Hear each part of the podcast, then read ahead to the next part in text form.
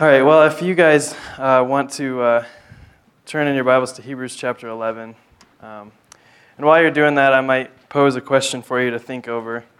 Um, and that question is what do you desire most in life? And while you're, while you're thinking that, um, thinking on that, turn to, turn to Hebrews chapter 11. We're going to be starting in verse 32.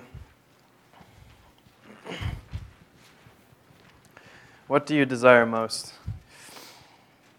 Starting in verse 32, it says, And what more shall I say? For time will fail me if I tell of Gideon, Barak, Samson, Jephthah, of David and Samuel and the prophets, who by faith conquered kingdoms, performed acts of righteousness, obtained promises, shut the mouths of lions, quenched the power of fire, and escaped the edge of the sword. From weakness were made strong, became mighty in war, put foreign armies to flight. Women received back their dead by resurrection, and others were tortured, not accepting their release, so that they might obtain a better resurrection. And others experienced mockings and scour- scourgings, yes, also chains and imprisonment. They were stoned, they were sawn in two, they were tempted, they were put to death with the sword. They went about in sheepskins and goatskins, being destitute, afflicted, ill treated, men of whom the world was not worthy, wandering in deserts and mountains and caves and holes in the ground. So this week we're going to do something a little bit different. Um, throughout the whole summer, if you've been coming, you know that we've been kind of going through Hebrews 11 and working through the different characters, but you may have noticed in this passage there really isn't a specific character that's highlighted. Um, they kind of give you a list of them um, that he says, look, if I had more time to talk about, uh, then I would, but there's just so many people in the, in the Old Testament to go off of um, that we can uh, describe as faithful. So tonight we're going to do something a little different. We're actually going to zoom out of Hebrews a little bit and zoom into the Old Testament um, and focus on the life of David. So if you guys want to flip actually to 1 Samuel chapter 13. 1 Samuel is, uh, is right after Ruth, and it's before 2 Samuel. Lost a few of you there. Um, and while you turn there, I'll give you a little context of what was going on here. So, in 1 Samuel, uh, in David's day, um, basically the Israelites had been uh, being ruled by judges, and eventually they got to the point where they wanted to have a king because every other nation had a king we want to have a king to rule over us. Um, so eventually, God did uh, agree to, to give Israel a king, and he appointed a man named Saul to be king. Um, Saul is not to be confused with Paul or Saul in the New Testament. Saul is a, um, an Old Testament character um, that was appointed by the Lord to be king. However, Saul did not fear the Lord, and uh, eventually God rejected Saul and sought, sought a different man. Uh, if you want to jump into verse 14 of chapter 13. Actually, we'll start in verse 13. Um, so Saul is actually being rebuked by the prophet Samuel in this, in this, uh, in this case. And Samuel says to Saul, uh, You have acted foolishly. You have not kept the commandment of the Lord your God, which he commanded you. For now the Lord would have established your kingdom over Israel forever, but now your kingdom shall not endure. The Lord has sought out for himself a man after his own heart, and the Lord has appointed him as ruler over his people, because you have not kept what the Lord commanded you. So here we see, like, the Lord tells Samuel, look, this guy uh, tells Samuel to rebuke Saul, and, um, and we see that the Lord has sought out for himself a man after God's own heart, and that man was David. Um, so then a little later in 1 Samuel, uh, in chapter 16, a few pages over, if you guys want to flip over there.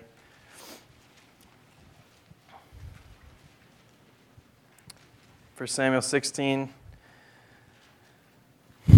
so the Lord tells Samuel in verse 1, he says, How long will you grieve over Saul since I rejected him from being king over Israel?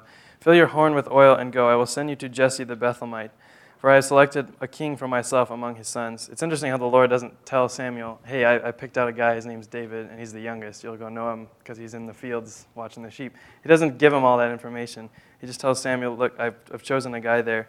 And so Samuel goes to Bethlehem, uh, and in verse 6, uh, we see Samuel sees the oldest, his son, uh, oldest of Jesse's sons, Eliab, and this guy really looked like a king. I mean, he was he was handsome, he was tall, he was fit, he looked like you know your your typical king. And so in verse six, Samuel thought, surely the Lord's anointed is before him. But look at the response that the Lord gives Samuel in verse 7. He says, But the Lord said to Samuel, Do not look at his appearance or at the height of his stature, because I have rejected him. For God sees not as man sees. For man looks at the outward appearance, but the Lord looks at the heart. Um, right off the bat, we already can tell before we even really are introduced to David formally that, um, that God saw that David uh, had a heart after himself and uh, that his heart was, was a heart of faith. Um, so, kind of with all that as, that as background, um, kind of as context, now we're kind of going to look um, at the question highlighted on your outline there. Um, how did David demonstrate faith throughout his life? So now that we know who he is, how did he demonstrate faith in his life? And the first way that he did this uh, was in battle. And the most obvious example of David uh, displaying faith in battle is the story of David and Goliath, which is found in chapter 17, which should only be a page over. Um, so, for those of you who don't know the story, and I, am not sure how you wouldn't know the story of David and Goliath, Goliath was like was this huge dude, right? He was like nine feet tall this Philistine that was opposing the armies of Israel, and no one would go out and fight him because he was nine feet tall uh, and just this, just this massive warrior. Um, but jumping into verse 31 of chapter 17, this is when David comes down, he checks things out, he sees this guy. And in verse 31, it says, When the words which David spoke were heard, they told them to Saul, and he sent for him. David said to Saul, Let no man's heart fail on account of him. Your servant will go and fight with this Philistine. Then Saul said to David, You are not able to go against this Philistine to fight with him, for you are but a youth, while he has been a warrior from his youth. But David said to Saul, Your servant was tending his father's sheep. When a lion or a bear came and took a lamb from the flock, I went out after him and attacked him and rescued it from his mouth. And when he rose up against me, I seized him by his beard and struck him and killed him. Your servant has killed both the lion and the bear, and this uncircumcised Philistine will be like one of them, since he has taunted the armies of the living God. Verse 37, listen to this. The Lord, and David said, The Lord who delivered me from the paw of the lion and from the paw of the bear, he will deliver me from the hand of this Philistine. And Saul said to David, Go, and may the Lord be with you. So we see David's faith immediately in verse 31. He says, Let no man's heart fail on account of him. Your servant will go and fight the Philistine. And then in contrast, you see Saul's doubt. He says, Look, David, I appreciate the effort, but this guy's been a warrior for longer than you've been alive. Like, there's no way you're going to beat him.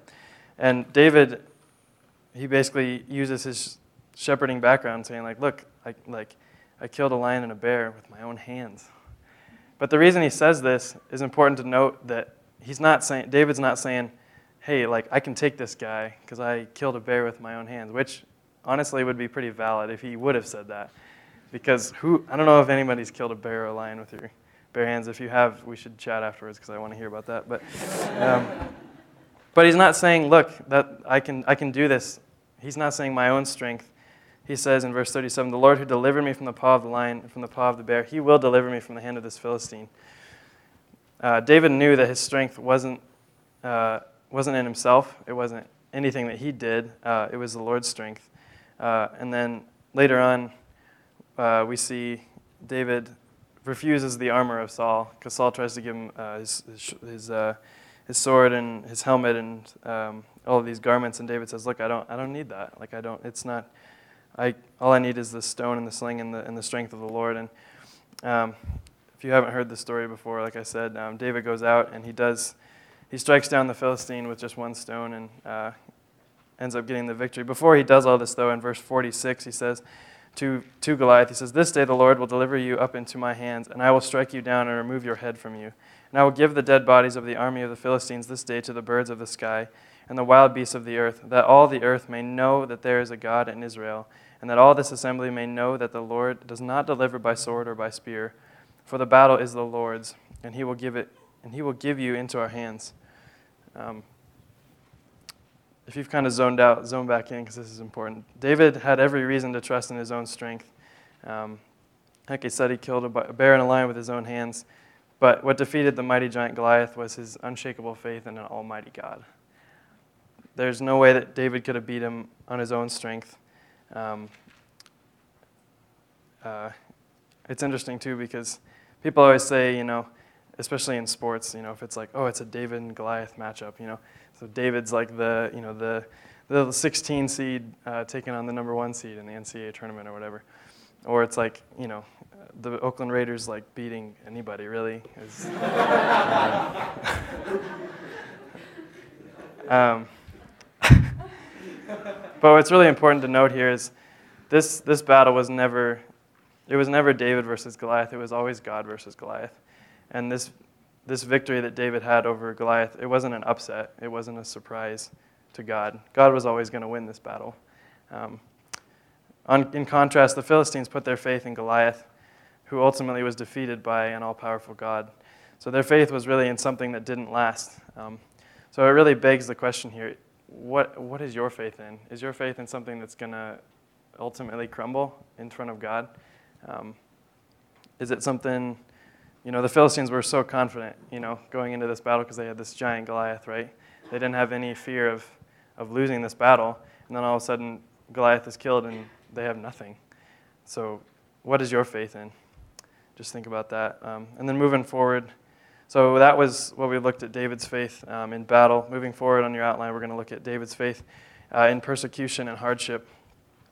Um, so soon after David kills Goliath, um, Saul ends up becoming pretty jealous of David, and the reason is really because David was succeeding pretty much in all he did. He was uh, he became uh, really successful in war because the Lord was, was prospering him. Um, and Saul just became more and more jealous of, of David's fame and, and his prosperity. And he even tried to kill David a few times by throwing a spear at him. Um, and what's interesting, too, is that David at this point was, was even Saul's son in law. Um, and so if you, think, if you think family dinners are bad, then I would reconsider that. Hopefully, you've never gotten a spear thrown at you at the dinner table. But, um, but eventually, David has to actually flee for his life um, because it got so bad. Um, and David ends up coming after him. I mean, Saul ends up coming after David uh, with some of his men. Um, and if you want to just kind of pause there and think about, put yourself in David's shoes and think about what it would be like uh, to be in this situation. For David, you know, he went from basically being in a field shepherding some sheep to being anointed king of Israel and then killing a nine foot giant and then going off to war and having all this success and and really just growing and prospering in the Lord. And then all of a sudden, you know, the king and like, your own father-in-law tries to kill you and drives you out of the land. If you're a David, you'd be thinking, like, man, where is the Lord in all? If it was me, I'd be thinking, where is the Lord in all this? You know, I, I, I had all of this going for me, and then and then it was all taken away from me, and things were getting bad to worse as Saul continued to pursue David uh, with for his life. Um, but David remained firm in his faith, and uh, if you guys want to flip over to chapter 24 of 1 Samuel, this is uh, one of the first instances, uh, kind of where Saul and David meet up, uh, or where, where Saul pursues David.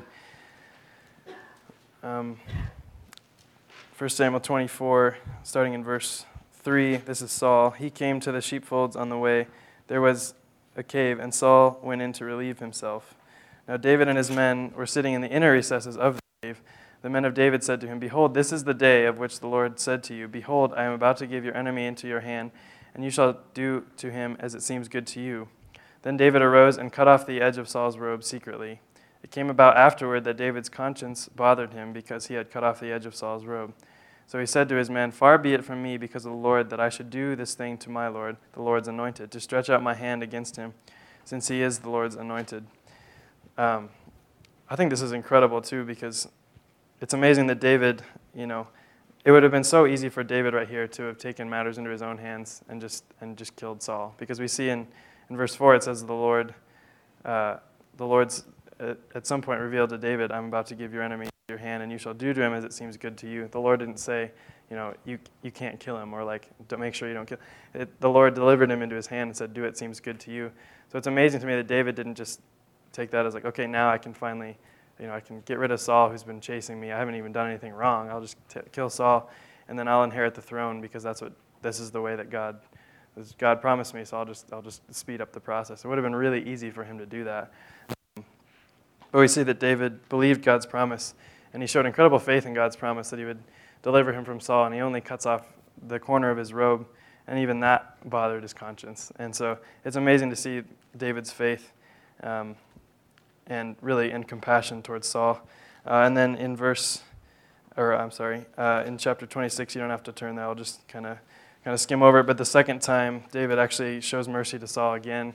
When Saul's men uh, were, were camping, David and his men snuck into their camp, and he took uh, Saul's water jug and, and snuck in there. And kind of the same thing happens. Uh, his men are kind of convincing him, like, oh, you should just, just strike him down. And David says, no, like, and the reason was because he had faith in God and in God's promise to him that he would inherit the throne. And again, it would have been so easy um, for David to do this, um, to just take our own, to trust his own abilities instead of trusting God's plan. Um, and uh, looking at Psalm 57, you don't have to turn that, I'll read it to you. Um, but verses 1 through 3, it's just a really good um, reminder of how, or just a really good insight into the light, into David, who, who wrote this with his own hand. And he says, Be gracious to me. This was written when he was in the cave um, uh, after Saul was pursuing him. He says, Be gracious to me, O God, be gracious to me. For my soul takes refuge in you, and in the shadow of your wings I will take refuge until destruction passes by. I will cry to God Most High, to God who accomplishes all things for me. He will send from heaven and save me. He reproaches him who tramples upon me. God will send forth his loving kindness and his truth. Notice how David has full faith in God. He doesn't say, he's not pleading for, for you know, the ability to, to take, Saul, take out Saul on his own. He's saying, I, like, I, know, I know the Lord will deliver me. Um, and, uh, and this um, this becomes a reality for him, for David becoming king in 2 Samuel chapter 5. When he was, um, God's promise to David of being king was finally fulfilled after years of struggling with Saul in the desert, and, um, and David was proved, uh, was proved faithful in this. Um, and I think it's really applicable. Like, how often do we place our faith and trust in things other than God when hard times come? Um, David's example shows us that, you know, even when uh, trials come, that God is still sovereign. He's still on the throne, and He keeps His promises to us. Um, and that we can place our faith in the God who's always been faithful to us. How many times in your life have you looked back on God's faithfulness and say, wow, like, God really knew what He was doing there? I, if, you, if, it's, if you're like me, it's all the time. I think, wow, like, I, I don't know where I was going, but God knew, and God had a plan for my life. Um, so how many, how easy, but how easy is it in our trial to, to try to take matters into our own hands and try to accomplish God's plan our way. Um, so that's uh, how David was faithful in battle and in persecution and hardship. Uh, the third area that David was faithful in is in repentance of sin. If you guys want to flip now to 2 Samuel chapter 11.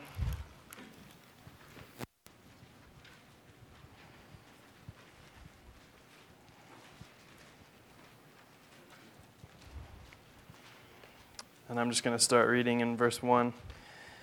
Then it happened in the spring, at the time when kings go out to battle, that David sent Joab and his servants with him and all Israel, and they destroyed the sons of Ammon and besieged Rabbah. But David stayed at Jerusalem. Now, when evening came, David arose from his bed and walked around on the roof of the king's house. And from the roof he saw a woman bathing, and the woman was very beautiful in appearance. So David sent and inquired about the woman, and one said, Is this not Bathsheba, the daughter of Eliam, the wife of Uriah the Hittite? David sent messengers and took her, and when she came to him, he lay with her. And when she had purified herself from her uncleanliness, she returned to her house. The woman conceived, and she sent and told David and said, I am pregnant. Then David sent to Joab, saying, Send me Uriah the Hittite. So Joab sent Uriah to David. And then after this, basically, David um, tries to get Uriah to go to his house um, to, to lay with his wife. He even gets him drunk to try to lay with his wife to cover up his sin. Um, and then further on down, uh, and when after this doesn't work, David kind of goes to plan B. And in verse 14, it says, Now in the morning, David wrote a letter to Joab and sent it by the hand of Uriah. He had written in the letter, saying, Place Uriah in the front line of the fiercest battle and withdraw from him, so that he may be struck down and die. So it was as Joab kept watch on the city that he put Uriah at the place where he knew there were valiant men. The men of the city went out and fought against Joab, and some of the people among David's servants fell and Uriah the Hittite also died. So, right now, you're probably wondering, Lane, why, if you're talking about David's faithfulness, are you bringing up David's great sin uh, if we're praising him as a man of faith? Um, and there's really one big reason that, that I wanted to bring out, um, and it's because it's really easy, at least for me, to see David as like a super saint, right? If you could pick out one guy in the Old Testament, you know, that's like, that guy was righteous. Um, I mean, it, he is called a man after God's own heart, in fact. Um, so it seems like it's easy for us to say, oh, having a faith like David, like that'll never happen for me. I can never have a faith like David. Um, but on the contrary, David was a sinner, just like you and me. Um, unfortunately, this passage proves this fact. Um, David did sin, and, uh, and it had huge consequences in his life.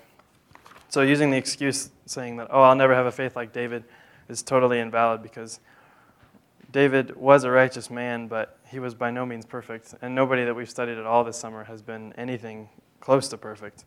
Um, but David was righteous because he had a firmly rooted faith in a perfect God. Um, so, further on, looking at David's response, um, if you want to flip the page over to chapter 12 of 2 Samuel. So, about nine months have passed at this point because the, the, uh, the child that David had with Bathsheba has been born. And the Lord sends Nathan uh, to, to David and tells him a parable.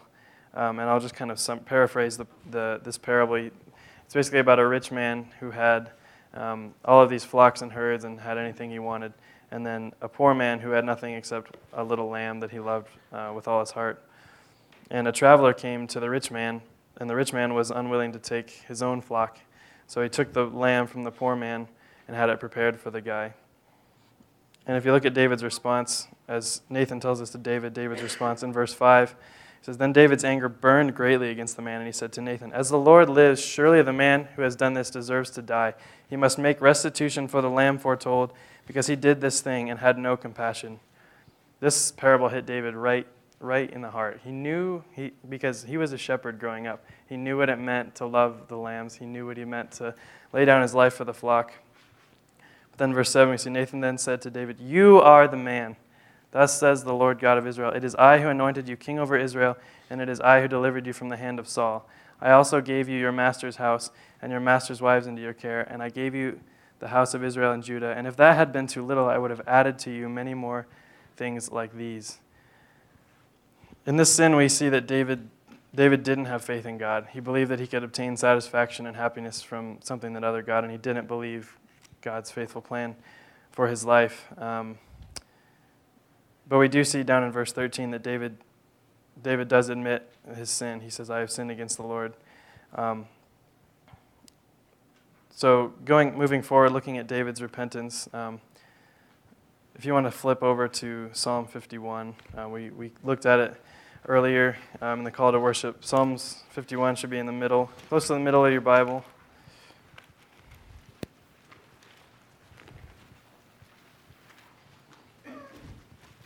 And this is where we're really going to see David's faith um, manifested in his repentance of sin. Um, and I'm just going to read through this psalm. Be gracious to me, O God, according to your loving kindness. According to the greatness of your compassion, blot out my transgressions. Wash me thoroughly from my iniquity and cleanse me from my sin. For I know my transgressions and my sin is ever before me. Against you, you only, I have sinned and done what is evil in your sight, so that you are justified when you speak and blameless when you judge. Behold, I was brought forth in iniquity, and in sin my mother conceived me. Behold, you desire truth in the innermost being, and in the hidden part you will make me know wisdom. Purify me with hyssop, and I shall be clean. Wash me, and I shall be whiter than snow. Make me to hear joy and gladness. Let the bones which you have broken rejoice. Hide your face from my sins, and blot out all my iniquities. Create in me a clean heart, O God, and renew a steadfast spirit within me. Do not cast me away from your presence, and do not take your Holy Spirit from me. Restore to me the joy of your salvation, and sustain me with a willing spirit. Then I will teach transgressors your ways, and sinners will be converted to you. Deliver me from blood guiltiness, O God, the God of my salvation. Then my tongue will joyfully sing of your righteousness. O Lord, open my lips that my mouth may declare your praise. For you do not delight in sacrifice, otherwise I would give it. You are not pleased with burnt offering. The sacrifices of God are a broken spirit, a broken and contrite heart, O God, you will not despise. By your favor, do good to Zion. Build the walls of Jerusalem. Then you will delight in righteous sacrifices, in burnt offering and whole burnt offering. Then young bulls will offered on your altar. So the psalm was written in response basically to Nathan's rebuke for David. This is when David was really was convicted of his sin and, and came before the Lord and repented. Um, and I want you to pay close attention to the language that David uses um, throughout the psalm. Show that David David knew that he had sinned um, from within himself. He, he wasn't making excuses. He wasn't saying, "Yeah, but you know this this happened to me because of this." He, he's saying he knows that it's something that's deep inside that needs to be that needs to be dealt with. He uses you know uses words like "wash me thoroughly, cleanse me, um, purify me, uh, create in me a clean heart, restore to me the joy of my salvation." he's really begging God um, to, to forgive him and to cleanse him. Um, he understood that uh, he had to be cleansed from within his heart. Um, listen close to this quote that I found from Charles Spurgeon about this psalm and about the heart of David here. He says, Many a murderer is more alarmed at the gallows than at the murder which brought him to it. The thief loves the plunder, though he fears the prison. Not so David. He is sick of sin as sin. His loudest outcries are against the evil of his transgression and not against the painful consequences of it. When we deal seriously with our sin, God will deal gently with us. When we hate what the Lord hates, he will soon make an end of it, to our joy and peace. Through this quote and through this passage, we really see the heart of, the heart of David just being broken over sin. Um, I like that part, what he says about that David, uh, his loudest outcries are against the evil of his transgression and not against the painful consequences of it. Brothers and sisters, how often, how often are we broken over our sin? How often do we grieve over our own sin? Um, we see in the psalm that David, although yes, he did sin and he sinned that resulted in major consequences, but we see him just broken over it. And when we sin and or when we repent, do we hate our sin or do we just hate the consequences of it? Um, this is how David's faith was displayed in his repentance, um, and it's seen best in verses 16 and 17 of this psalm. For you do, you do not delight in sacrifice, otherwise I would give it. You are not pleased with burnt offering. The sacrifices of God are what? A broken spirit, a broken and a contrite heart, O God, you will not despise. David knew that you know, even his good deeds were filthy rags. He realized, or at least he was reminded of at this point, that we can't do anything to earn our salvation because we are sinners. David was reminded of this fact um, that the only way to be justified by God was, was through faith. Um, under the weight of his sin, he, was, he realized um, that it's only through faith that he could be reconciled um, and justified to God. And it, and it reminds me of um, several passages in the New Testament, right? Romans 5 1 and 2. Therefore, having been justified by faith, we have peace with God through our Lord Jesus Christ, through whom we also have obtained our introduction by faith into this grace in which we now stand, and we exult in hope of the glory of God. Or like Galatians 2 16. Nevertheless, knowing that a man is not justified by the works of the law, but through faith in Christ Jesus, even we have even we have believed in Christ Jesus so that we may be justified by faith in Christ and not by the works of the law, since by the works of the law no flesh will be justified. Um, so, through these three areas, we've seen that David has been faithful in, um, in battle, in hardship, and in repentance of sin. Now we're kind of going to look at our response to that and what we can, what we can learn from David's faith. Um, and so, on your outline there, the first point uh, is that we can place our faith in the God who has always been faithful to us. Um, I would challenge you to ask yourself do you do this? Um, do you really place your faith in God? Um, maybe right now you're going through a trial and something, you know, a hardship right now. Um, I would encourage you that there's no other, other person in the world, in the universe, to put your trust in than Christ. Um, maybe you're placing your trust in something tonight that's that's not on God. Maybe it's on you know, your future or money or a relationship or sports or whatever it is.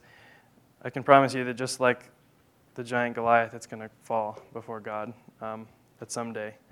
Um, I would beg you, if you, if you haven't, to place your faith in Christ tonight because He is the only one that will last.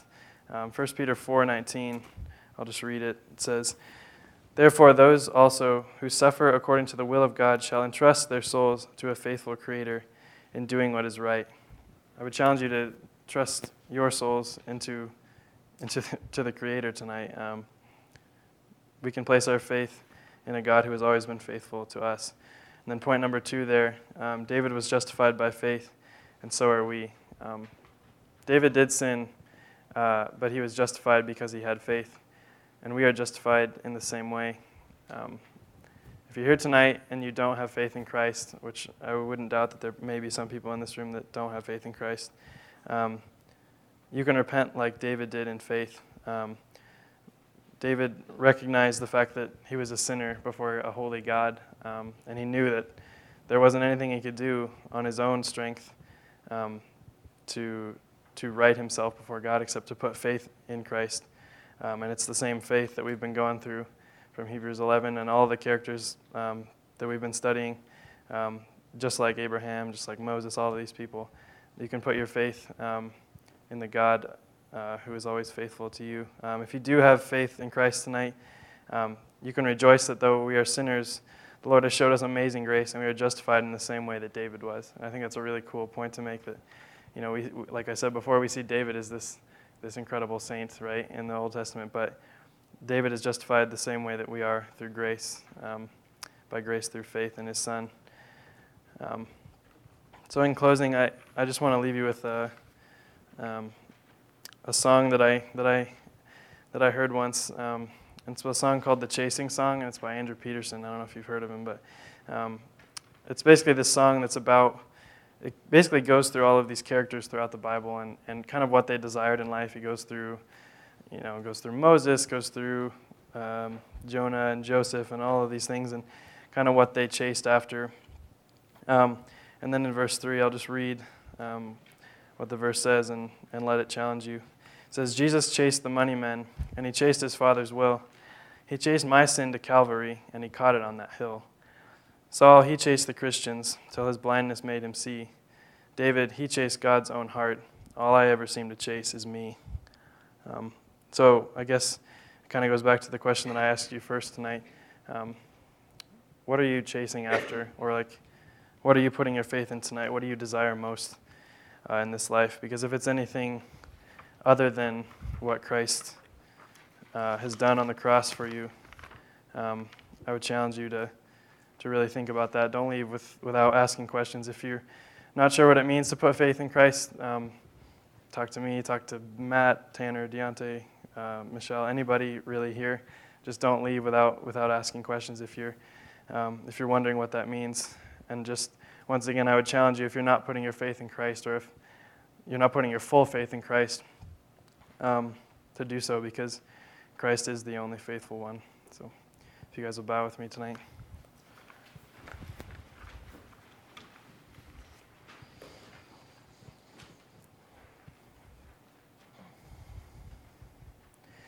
Lord God, we come before you tonight, um, uh, having looked at the life, the life of David um, and just the faith that he showed throughout his whole life. Lord, um, it can be somewhat intimidating, Lord, to look at someone like David who was righteous throughout his whole life, but Lord, we know that David was justified um, by faith just like we are.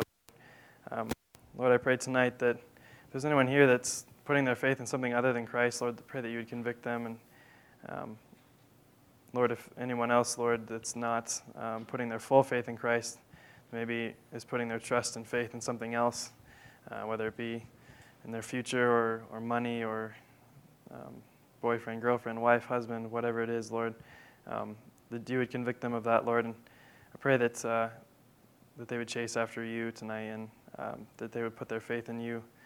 I pray for, for all of us tonight as we go, Lord. Help us to have a faith like David's. Help us to learn from his example um, that we can put our faith in you because you've always been faithful to us, Lord. Um, I thank you for this, uh, just for this evening that we could spend together. Um, and I pray as we go that we would, uh, we would increase in holiness and that you would uh, strengthen us in our faith towards you. It's in Christ's name that I pray. Amen.